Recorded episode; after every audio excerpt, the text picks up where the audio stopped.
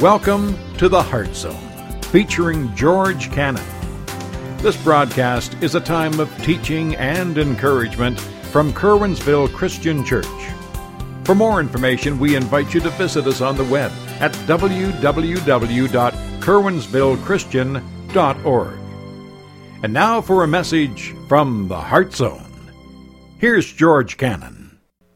Guys, we're doing this series called Living for the Future Now. Now we understand the future. I mean, if you've been in church for a while, you know that we believe that Jesus Christ is going to come back. He's going to come back for his own. We also understand certain events that are going to take place with that coming. You've probably have heard that throughout your Christian lives. You've heard different teachings. You've heard different speakers, maybe on the radio. You maybe even have read books.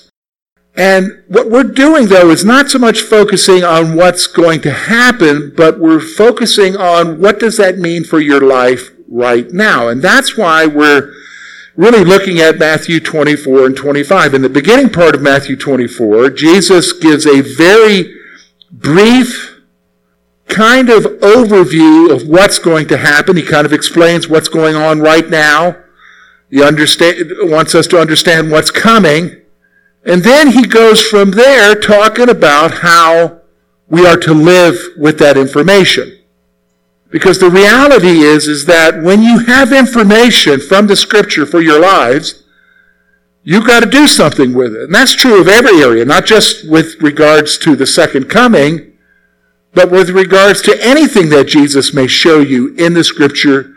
What are you supposed to do with it? So we have a responsibility. So I'm going to give you again a couple of points here concerning responsibility. All right? So here's the first thing I want you to see. Information that you've received always requires something of you. This is true of anything. I've already mentioned that in the Bible, but it's also especially true when it comes to the issue of Jesus' second coming. It always requires something of you. Now, what does that mean? So first of all, when you study the Bible, your purpose in studying the Bible is not that you know a lot. It's not that you can answer questions. Like when we have Sunday school, we have a lot of question time. It's not so that you can raise your hand and give an answer. I mean, that's nice, but that's not the purpose. The purpose is for you to do something with that in your life. Information that you have received from the scripture as the Spirit shows you always requires something of you. If you've been reading Oswald Chambers in the devotional, we have that on the church app. We encourage you to read Oswald Chambers. If you've been reading over the last few days, he's been talking about this very same issue. I think it's very interesting. Talking about doing what God tells you to do. See, you and I are to do something with it. If you remember James chapter 1, he talks about hearing the word of God and, and don't be like somebody who looks in the mirror and then forgets what he sees, but rather hear and do what you hear. See, this is the point. You are to be responsible with what you know, and that's especially true when it comes to the second coming. Here's the second thing I want you to see. Understanding the future must impact your life now. Understanding the future must impact your life now. So, what do you mean, George? Well, let's talk about it. Let's go through what we've already talked about through Matthew 24 and 25 already. So in Matthew 24, he tells us, don't be alarmed by what you see. What you see is just the beginning. It's the birth pangs, or the Braxton Hicks is the technical medical term that's used now. It's the preparation for what's coming. Understand that. Understand what's coming along, what's going to happen, and then Jesus is going to come back suddenly. Nobody knows exactly when he's going to come back. So he's going to come back as a thief in the night. And then he goes right on and he tells us that there are two types of responses. Remember we looked at that last time we were looking at this passage? Two types of responses. Those who are serious about it and those who are not serious about it. And those who are not serious about it, they trivialize it. They're kind of caught off guard and they're not a part of the kingdom. It reveals that they truly didn't believe. See, it's got to change how you live your life now. You say, well, George, it's been a long time. I mean, this teaching, I mean, this gospel that we're looking at was written in the first century. Here we are in the 21st century. I mean, seriously? We've been holding on. I believe in the coming, but I mean, I think we got time, right? Really? See, that's what's going on here in this passage. Jesus is telling us there's two responses, and then he proceeds to give us three parables. And we're going to look at the first of the parables today. Three parables to talk about how this teaching, this understanding that he's coming back should be changing and affecting your life right now. Now let me explain to you what a parable is. Alright, so when we read these parables, Jesus taught many times in parables, they were simplistic teachings conveying a greater truth. You don't tear apart the parable and try to figure out what does this part mean, what does that part mean. No, no, you look at the overall picture of what he's trying to convey in the truth because you can get yourself hung up trying to figure out the details of the parable when that's not necessarily what he's wanting you to see. He's wanting you to see something bigger. And I'll tell you what he's wanting you to see today because we're going to look at the parable of the ten virgins.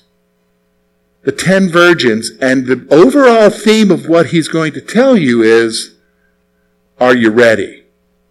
That's the issue. Are you ready for Jesus to come back? Because he could come back at any time. Because remember, it's like a thief in the night. You don't know when somebody's showing up to rob you, right? Are you ready? So I want you to notice with me. Let's look at this passage together. Let's look at verse 1. We're just going to read the 13 verses together.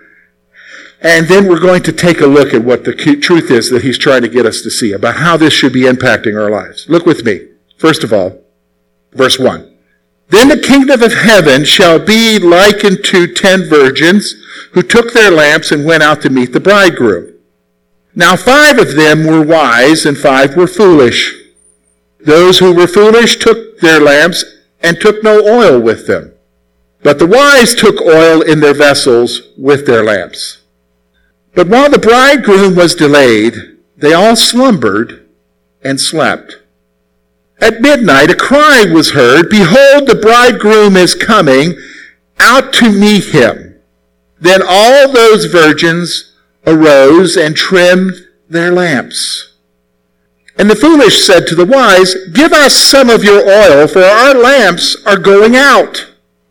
But the wise answered, saying, No, lest there should not be enough for us and you, but go rather to those who sell and buy for yourselves.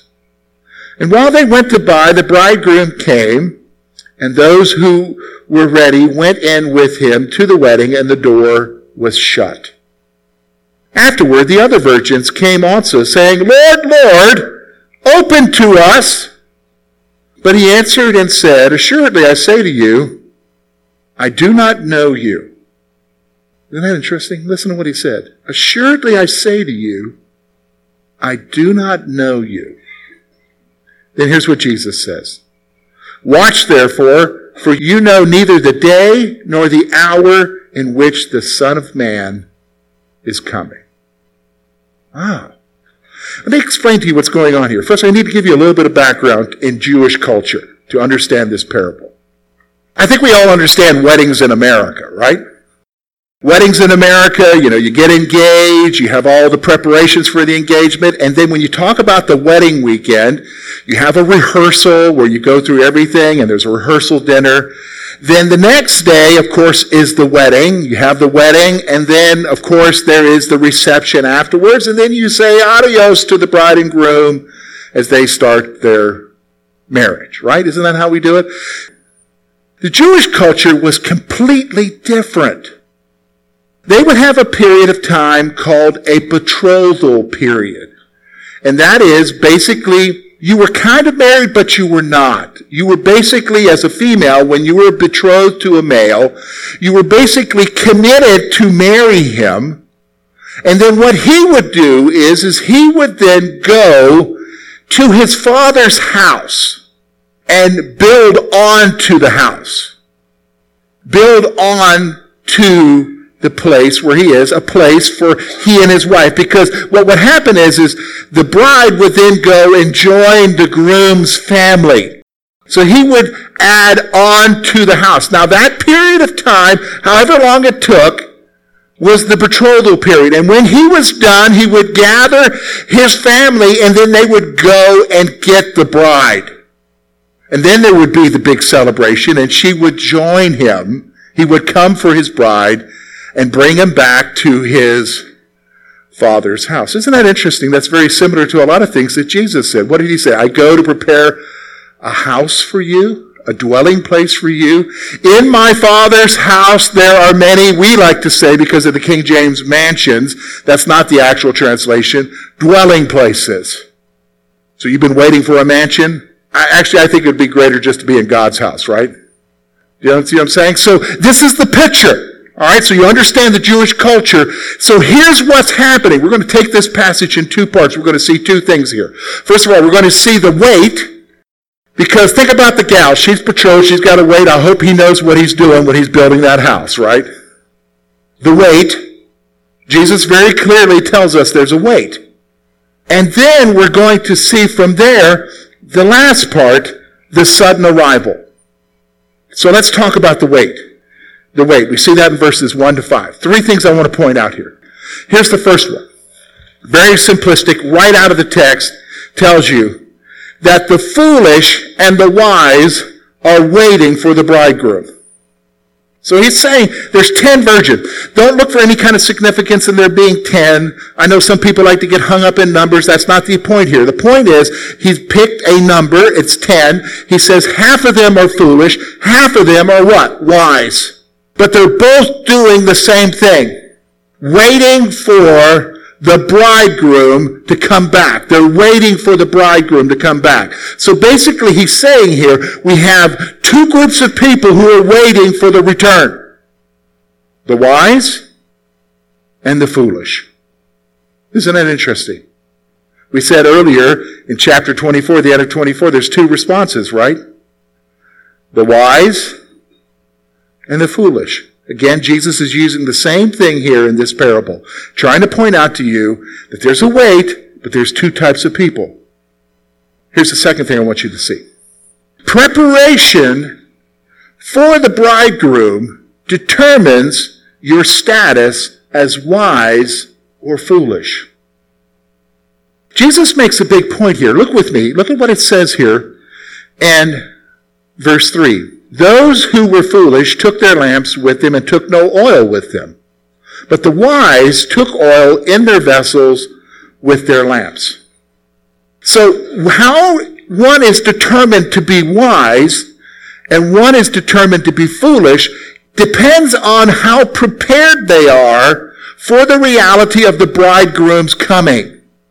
So the wise here were prepared. I remember being a Boy Scout, the Boy Scout motto. Be prepared. That was, you were supposed to live your life prepared. Actually, that's the Christian motto, isn't it? Be prepared. What? For Jesus coming back. And so the reality, what separates the wise from the foolish in this passage is whether or not they're prepared or making preparation with their life for who to come back? Jesus. For the bridegroom. That's the point Jesus is making here. We got two groups of people. One who's ready for him to come back, they got oil, and the other who is what? Foolish, not ready at all. Now we come to verse 4 and 5. And this is what I think is interesting. Because Jesus is actually, excuse me, verse 5, Jesus is actually pointing something out that we've kind of forgotten. Look at what it says here. But while the bridegroom was delayed, they all slumbered and slept. Now, there's no significance here about them slumbering and sleeping. The wise sleep, the foolish sleep. That's not the issue. The first part tells us something. It says that while the bridegroom was delayed, here's the point I want you to see about the wait. The wait for the bridegroom is long. See, every generation since the time of Jesus has been waiting for Jesus to come back. In fact, the early church, how many of you ever heard the word Maranatha or Maranatha? Have you ever heard that? There used to be a Christian music label called Maranatha. It was praise music and so forth. You ever heard that? Maranatha was a, is a Greek term basically meaning come. That was the cry of the early church. Come, Lord Jesus. So ever since the beginning of the church, they have been waiting patiently, hopefully. Hopefully you've been waiting patiently. Because the scripture tells you it's going to be a wait. Because you don't know when he's coming. You don't know when the preparations will be done. You don't know when everything will line up for him to come.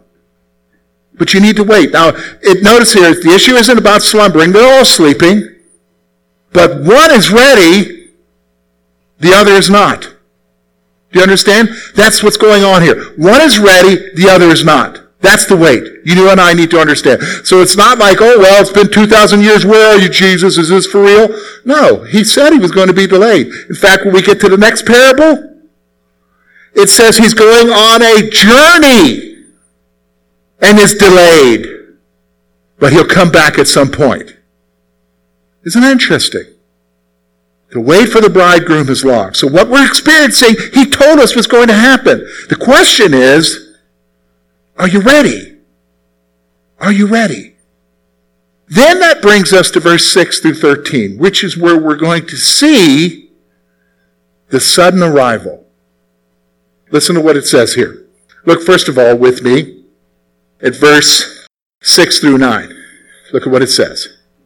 And at midnight a cry was heard, Behold, the bridegroom is coming. Go out to meet him. Then all the virgins arose and trimmed their lamps. And the foolish said to the wise, Give us some of your oil, for our lamps are going out. But the wise answered, saying, No, lest there should not be enough for us and you, but go rather to those who sell and buy for yourselves. Here's what I want you to see. This is what the passage is telling us. Okay, first of all, I think it's interesting. The bridegroom's arrival is announced with what? It says here, a cry. Could also mean a shout. Isn't that what Jesus says? When he comes, there'll be a what? The shout of the archangel? So when the bridegroom is announced, there's a shout. The bridegroom's coming. That, of course, gets people woken up. All right, it's middle of the night, let's get waking up. But the problem is this. Here's what I want you to see. The foolish were caught totally unprepared for the bridegroom's coming. Totally unprepared.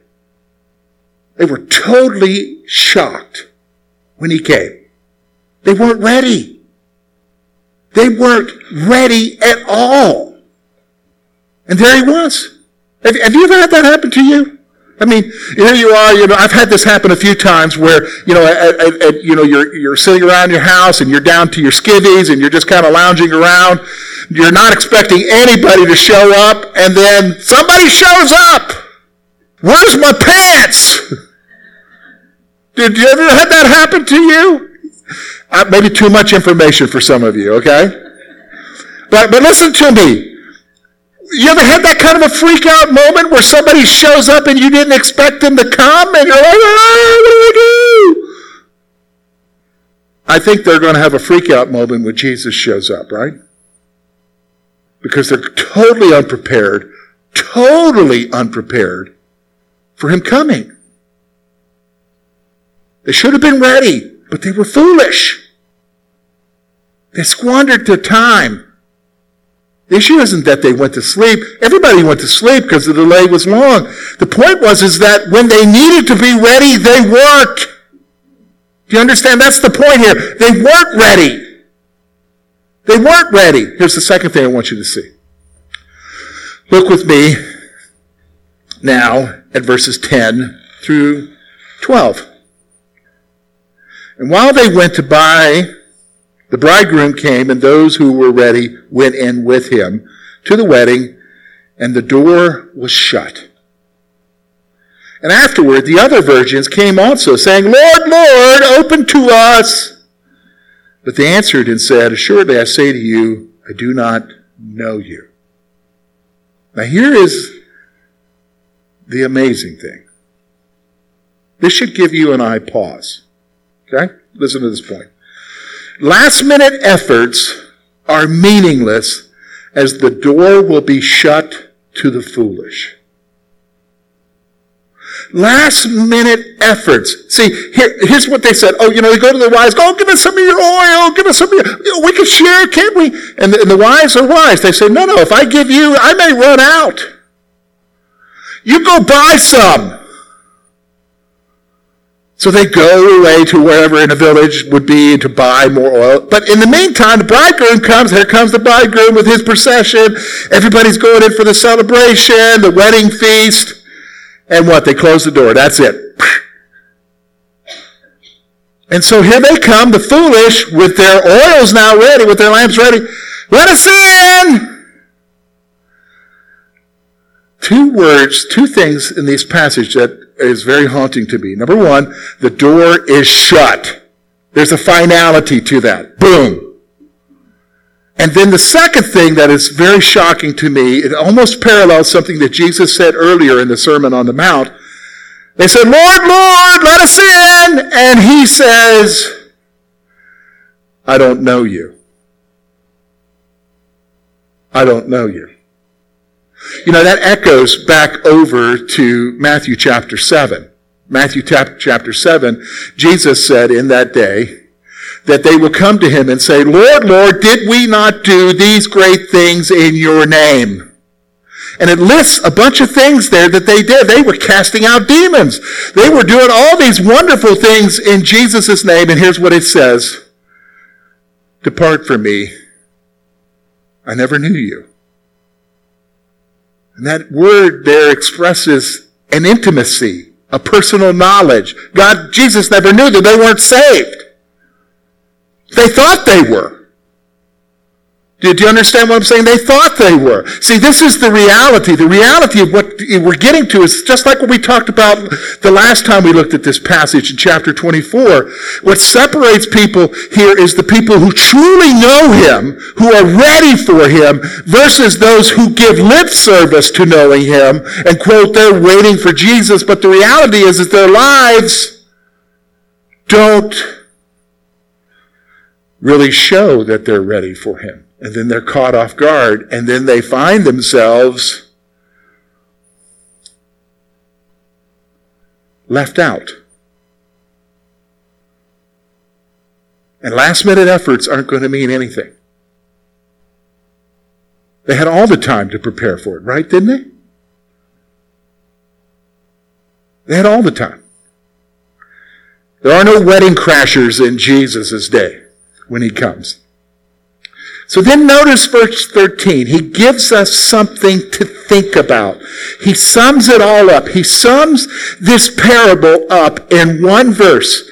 And this is what you and I need to hear. One verse. Okay? Here it is. Verse 13. Watch therefore, for you know neither the day nor the hour in which the Son of Man is coming. Watch. Now that word watch isn't just looking. It means preparation. It's kind of like somebody who's standing guard on the wall. And he's watching for the enemy. He's prepared for whatever. That's the issue here. Is, are you ready? So here's, here's the, here's the thing I want you to see. Here's my final point. It is your responsibility to be ready for his sudden arrival. It's your responsibility. Your responsibility. Are you ready? See, that's actually something all of us need to really come to grips with, right? How do we live our life now? And, and that means you don't, eh, some people say, well, don't make any plans. Well, uh, pardon me, you got to make plans. All right? But you also need to hold on loosely to those plans because what? You're living for what? When any time he will come back. So that means you need to be ready. You say, okay, George, what do we do with this? Well, I'm going to give you the same two points I've been giving you. So here's the two thoughts, okay? First one. How real is the second coming of Jesus Christ to you? How real is that to you? You say, well, come on, George. I mean, seriously, um, you can't fault me. It's been 2000. I understand that. But let me ask you, a question. I guess I should pose it a little bit different. It's more than just the second coming. How real is the reality that you're going to meet Jesus to you? Because Jesus may tarry, but you don't know how long you have to live, right? Because one day you might meet him, and you don't know when that is. But how real is that meeting to you? Because one day you are going to meet him. One day he's either going to come for you as he comes for the church, or you are going to meet him in death. How real is that to you? I mean, that sobers you up a little bit, right? That should get you focused where you need to be if you think about that. How real is that to you? For a lot of us, I'll be honest with you, we're kind of like, I have to admit, I'm like this sometimes. I'm kind of like the foolish. I'm not ready. But I'm constantly being reminded, you need to be ready. You need to be ready to leave. Hold on loosely to this world. How real is the second coming of Jesus to you? Here's the second one. Does this future reality affect your life now? This is something to think about. Does the future reality, do you understand? Does the future reality affect your life now? Does it? Does the reality that Jesus could come for you at any time affect your life now about how you're living your life, what your focus is? I'll be honest with you, when you know you have a limited time, I'll be honest with you, you really think about what you're living for. You know, as a pastor, I'll be honest with you, I have, I have been there for folks who have left this world and been with them along the process. I'm going to tell you right now, I have never heard anybody ever say, I wish I had more time in the office. They always say, I wish I had more time with family. Always. Because things get into focus about what's important, right? See, this is the issue. When you understand that at any time he could come back, that should get everything into focus about what's important in life, right? Are you ready? That's the point Jesus is making here. Yes, you know all the details. Yeah, but what is that knowledge doing for you? Is it affecting your life to be ready? That's the point here in this passage. Thank you for being with us this morning. And we trust that today's message has been both challenging and an encouragement to your heart. At Curwensville Christian Church, a warm welcome is always extended to you. We're located at 700 State Street, Curwensville, Pennsylvania. For more information about our ministry, please visit us on the web at www.curwensvillechristian.org. Now, on behalf of George Cannon and the entire church family, we hope that you will look to the Heavenly Father in all that you face this coming week.